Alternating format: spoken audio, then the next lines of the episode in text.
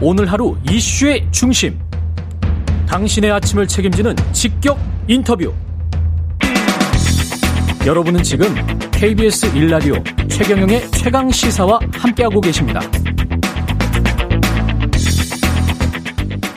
네, 서울, 부산시 시장 선거 두 달이 채 남지 않았습니다. 서울 민심 어디로 향했을지 관심이 모아지고 있는데요. 각종 여론조사에서 특히 서울은 세대길이 팽팽한 양상인 것 같습니다. 서울 민심 어디로 향하고 있는지 리얼미터의 배철호 연구위원과 함께 하겠습니다. 안녕하십니까? 네, 안녕하세요. 예. 민심의 추이는 우리가 이제 지금 추정을 하는 거죠. 네, 그렇습니다. 예, 여론조사를 보면서. 네. 예. 이 여론조사 많이 했습니까? 설 연휴 기간 동안? 설 연휴 직전에 많이 직전에 많이. 연휴 예. 그 빨간 날에는 발표된 게 뭐 몇 군데 없었고 예. 직전에 많이 좀 쏟아졌습니다. 어떻습니까? 추이가? 음, 전체적으로 이제 서울 대통령 선거, 음. 서울시장, 음. 부산시장 이 세 군데를 중점적으로 나왔고요. 대통령, 서울시, 부산시. 예. 네, 그렇죠. 관심은 이제 대선보다는 서울시 장 선거에 당장 앞두고 있으니까요. 예, 좀더 좀 큰 것 같습니다. 서울시가 박빙이고. 네. 부산시 부산시부터 짚고 넘어갈까요? 부산시는 워낙 차이가 많이 벌어지니까 어떻습니까? 예, 예, 부산 같은 경우는 이제 예. 전체적으로 한 저희가 이제 한 설 직전에 발표된 곳이 한 여섯 군데 예. 정도 되는데 여섯 군데 공, 공통적인 특징을 보자면은 어 가상 대결, 그 음. 여야 적합도 모두 봤을 때 음. 국민의힘 박형준 후보가 네. 좀 넉넉하게 좀 앞서는 것으로 좀 나타났습니다. 가상 대결이라면 뭐 1대1 대결이랄지 그렇죠. 뭐 이런 것들이고 네. 적합도라는 거는 어떤 질문을 하는 겁니까? 적합도라는 것은 전체를 풀어놓고 하는 경우가 있고요. 음. 범, 범 여권은 범 여권만 야권은 네. 야권만 해서 누가 까미냐. 아, 누가 까미냐. 네, 까미냐. 누가 가장 네. 적합하냐. 서울, 부산시를 운영하기에 누가 가장 네. 적합하다고 생각하느냐. 그렇게 이제 질문을 한 거죠. 이렇게 질문하는 거하고 누가 적합하다고 생각하느냐면 다른 사람도 적합하다고 생각할 것 같다는 자기 평가가 좀 들어있는 거고. 그렇죠. 어, 당신은 누구를 지지하십니까? 이거는 굉장히 이제 주관적인. 그렇죠. 보통 이제 저희들 개념 선호도를 말하는 것이고. 예. 선호도, 음. 또 지지도, 또 뭐 질문 같은 경우 누구에게 내일 투표일이라면 누구에게 투표하시겠냐. 아. 뭐 그렇게 이제 각각의 이제 개념적으로 좀 차이가 있는데 예. 통칭해서 보면 뭐 지지도라고 저희들이 이야기를 하죠. 다 뭉뚱그려서. 그렇죠. 예. 그러면 그 여론조사에 약간의 차이는 나지 않습니까? 적합도, 지지도, 선호도, 머리 이런 것들이. 이게 약간 미세한 차이는 있습니다. 미세한 차이는 좀 있습니다. 네, 그렇습니다. 예. 서울시는 어떤가요? 서울시 같은 경우는 이제 한마디로 정리하자면 뭐 혼전. 혼전. 혼전. 그렇게 예. 좀 말씀드릴 수 있고요. 공통적인 특징을 보자면은 그 범여권, 범여권에선 적합도에서는 그 박영선 후보, 박영선 음. 후보가 좀 월등히 좀 앞서가는 것으로 좀 나, 타났고요 범여권 자체 내에서는 전체 이제 거론되는 후보들 중에서 범여권 인사들만 따로 추려서 음. 이 중에서 누가 가장 어, 적합하냐라고 예. 물었을 때는 박영선 후보가 좀 넉넉하게 앞서는 것으로 나타났고요. 이거는 뭐 김진애 후보랄지 이런 그렇죠. 쪽까지 다 포함해서 김진애 후보는 이제 그 이전에 좀 정리가 되었죠. 예. 그리고 이제 우상호 후보 법력권 해왔자 지금 남아 있는 건 이제 뭐 우상호 후보, 박영선 후보, 그리고 김진애 후보. 예, 그렇죠. 예, 그 예. 세 명으로 이제 압축 좀 정리되었죠. 음, 그중 그 중에서는 박영선이 박영선 후보가 월등하다. 좀 월등하게 나타났다. 야권에서는 그럼 따로 보면 어떻게 됩니까? 야권에서 보자면 이제 안철수 후보와 나경원 후보가 좀그 양강 체제 좀 앞서 있는데 보면은 공통적으로 이제 저희들이 이제 여섯 개 기관, 여섯 개 음. 기관 중에서 야권 적합도를 물어본 곳이 다섯 개 기관이었는데 예. 공통적으로 안철수 후보가 20 중후반에서 음. 그 나경원 후보를 앞서는 것으로 좀 나타났습니다. 예, 야권 후보들만 봤을 때는 그렇죠. 그렇습니다. 야권, 후보들만 거명하고 그 중에서 누가 그렇죠. 가장 적합하냐라고 예. 이제 물어봤을 때죠. 그러니까 안철수, 나경원, 금태섭, 오세훈 뭐 이런 그렇죠. 거론되는 후보들 상황이죠. 그렇죠. 그러면 지금 말씀하신 것처럼 안철수와 나경원이 2강이다. 그렇죠. 예. 이제 공통적인 것이 이제 그렇다면 어, 가상 대결이 이제 지난 설 직전에도 좀그 논란. 가상 대결 전에 예. 그러면 안철수와 금태섭 지금 제 3지대라고 해서 네. 그분들끼리 뭐 TV 토론도 한다 만다 이렇게 하고 있으니까요. 네. 그 단일화 이후의 그림을 먼저 이야기를 해보면 네. 안철수 금태섭 하면 안철수가 되는 걸로 지금은 나오는 겁니까? 그 두 분을만을 놓고 누가 적합하냐고 저희들이 묻지는 않았어요. 아 그래요? 다른 기관도 마찬가지고 음. 야권에 이제 거론되는 후보들 또 국민의힘 같은 경우 얼마 전에 네 명을 압축되지 않았습니까? 예. 거기도 보면 이제 결국 이제 국민의힘 네, 네분 후보와 음. 안철수 후보, 금태섭 후보 음. 이게 좀 유력하게 그분들을 주로 이제 대상으로 한 거죠. 그러, 그러네요. 그러면 가상 대결 말씀을 하시죠? 예. 이제 가상 대결 설 직전에 음. 그러면 그 TBS 이제 YTN 의뢰로 리얼미터가 2월 7, 8일 조사 어, 서울시장 어, 서울 시민 1,016명 표본 오차는 플러스 마이너스 3.1% 포인트였는데요. 예. 여기서는 이제 박영선 그 후보가 그 안철수 후보와는 오차 범인의 접전.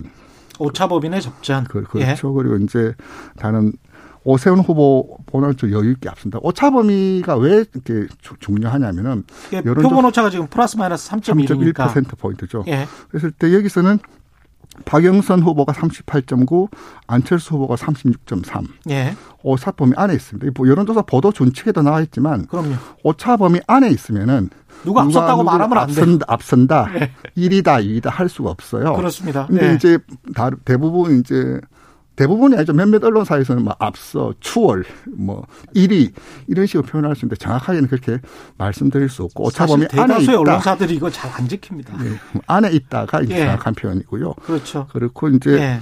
어, 박영선 후보, 나경원 후보도 오차 범위 안에 있고요. 그러네요. 또 이제 MBC 이제 음. 그 코리아 리서치 조사 2월 그러니까 8일 박영순 오세훈은 오차범위 밖에서 박영선이 앞서고 있는 거고. 그렇죠. 아, 예. 어, 박영선 후보 40.6, 오세훈 후보 29.7. 요거는 그렇게 말할 수 있는 그렇죠. 거고요. 오차 범위 밖에 있기 때문에 예. 박영선 후보가 오세훈 후보를 앞서고 있다라고 표현을 해도 틀린 표현은 아니죠. 그렇죠. 네. 근데 박영선, 안철수, 박영선, 나경원은 오차범위 내에서 지금 있고. 접전 중이다. 접전. 예.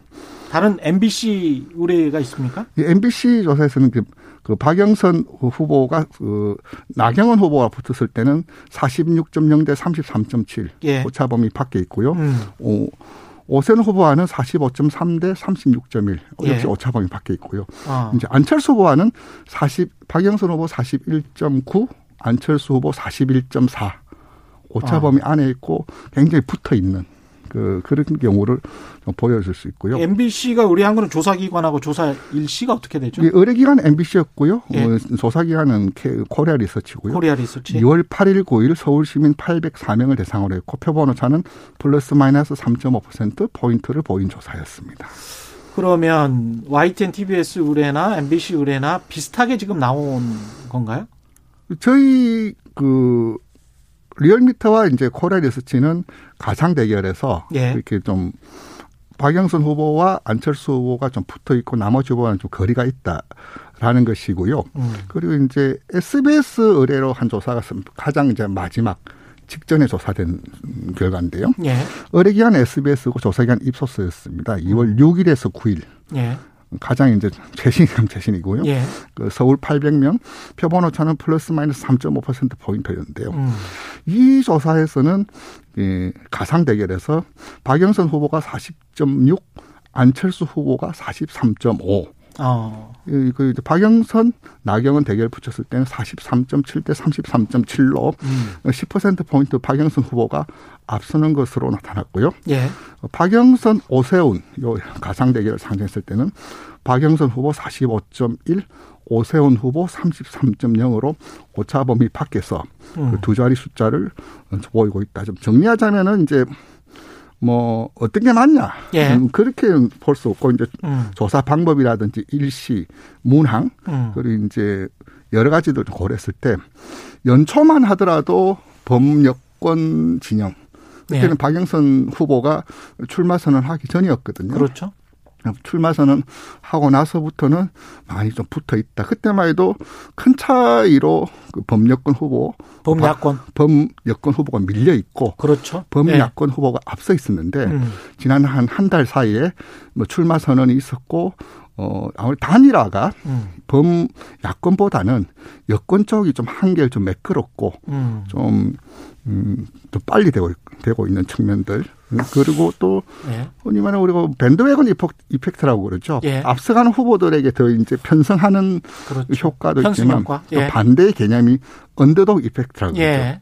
그러죠. 열세 후보에게 좀 힘을 몰아주자는 음. 또 기본에 이제 어 아무래도 이 범여의 정서라든지 세가 음. 기본적으로 서울에 이제 더 강하죠. 음. 그런데 그리고 또 결집하면서 그러저런 이유로 지금은 어, 서울 같은 경우는 범여 대 범야. 음. 좁혀서 보자면 박영선 후보가 출격했을 경우는 그 범야의 단일 후보가 어, 안철수 후보와 붙었을 때는 팽팽하게 붙어 있고 예. 이제 나경원 후보나 오세훈 후보가 했을 때는 오차범위 바뀌지만은 사실 음. 큰 차이 이 나지 않는 좀 그런 상황이다. 그렇게 말씀드릴 수 있습니다. 근데 어떻게 보면 박영선, 안철수 지금 붙어 있는 사람들 1위에서 각축하고 있는 이 사람들은 다른 후보들에 비해서 여권의 뭐 우상호 네. 또는 또 야권의 뭐 나경원, 오세훈에 비해서는 색깔 네. 각자의 색깔이 좀 덜 도드라지고 네. 그러니까 여권이나 야권의 아주 진성 팬들보다는 중간 색이 좀 강한 후보들이 네. 약진하고 있는 게 아닌가 그런 생각도 듭니다. 네, 서울시장 후보 같은 경우. 맞습니다. 예. 안철수 후보 약진 배경에는 음. 이제 그분이 이제 10여 년 전부터 뭐 새정치, 예. 뭐 중도, 제3지대 뭐 이런 말씀들 쭉 해왔었죠. 음. 지난 대선 때 2017년 대선 때 안철수 후보가 서울에서 득표율이 22 22%였어요. 예. 지난 이제 2018년 서울시장 선거에서는 19.5%를 득표했고. 아, 20% 압박은 늘 했군요. 그렇죠. 예. 이제 그때는 뭐 지금처럼 뭐 당세가 그때는 지금보다는 조금 더 어, 의석수도 좀 많았고 음. 영향력도 있었지만 그래도 나름대로 어떤 개인기라고 하면 개인기라고 할까요? 나름대로 자기가 점하고 있는 예. 포지션이 있었죠. 중도라는. 예. 그랬을 때 20% 수준에서 지켜왔다는 점. 여기서 음. 이제 또 하나 지켜볼 것이 이제 국민의힘. 음. 보수 정당 국민의힘에서 이번 선거 필승 카드는 안철수 후보 아니냐라는 음. 이제 그런 어, 그까지 어우러지면서 예. 안철수 후보가 그 범 야권 적합도는 물론 가상 대결에서도 범야하고 붙어도 팽팽하게 맞서고 있는 음. 그런 현상을 좀 보이고 있다. 그렇게 말씀드릴 수 있습니다. 청취자 녹수님이 이런 질문 하셨는데 TV 토론을 하면 네. 또 뭔가 지형이 바뀔까요? 이렇게 말씀하셨습니다. TV 그 토론의 영향은 뭐 큰 선거 크게 나타나는 경우도 있고 작게 나타나는 경우도 있는데 예. 이번 같은 경우는 저는 좀 크게 나타나지 않을 거다라고 개인적으로 좀 보여지고 TV 토론이 영향을 주기에는 예. 이미 그 전체적인 지형이라든지 정서가 음. 많이 좀 기울어져 있는데 문제는 이제 안철수 후보가 지난 대선 때도 나름대로 이제 제3지대에서 좀 씩씩하게 좀 치고 나갔었는데 TV 토론에서 뭐훅 하고 이제 좀 꺼져버렸죠. 예. 약점을 보이고 있는데 예. 안철수 후보 같은 경우는 뭐 금태수 후보와도 이제 TV 토론이 좀 음. 오늘 예정되어 무산이 되었는데 그렇죠. 좀 약점을 보이고 있고 이제 그런 점이 어떻게 좀 작용할지. 작용할까. 그건 이제 TV 토론에서 어떤 말씀을 하고 음. TV 토론을 통해서 뭐 득점을 최대화한다기보다는 실점을, 실점을 최소화하고 실수만 없어도 음. 뭐 선방을 하는 것인데 음. 그 지금 상황에서 안철수 후보가 이번 지난 대선과는 다르게 음. 이번 지방선거에서는 유력 주자로 부상되는 만큼 관심이 그만큼 많고 주목도가 네. 높아진 상황에서는 TV 토론의 그 여파라는 게 한층 더 민감하게 작용할 수가, 수가 있겠네요. 예. 그렇죠. 부산시장 같은 경우는 어, 선거 국민의힘 박형준 예비 후보 후보 크게 앞서고 있는 거죠. 네, 박형준 후보는 예. 범여권 적합도, 예. 범야권 적합도 그리고 전체 적합도, 가상 대결 모두에서도 어, 오차 범위 밖에서 음. 좀 여유 있는 좀 우세를 좀 보이고 있는 것으로 나타났습니다. 마지막으로 차기 대선 지지율 이게 지금 1년도 더 남았는데 이 이야기 음. 할 필요 있을까 싶긴 합니다만은 네. 이재명 경기지사가 굉장히 좀 많이 앞서는 것 같습니다.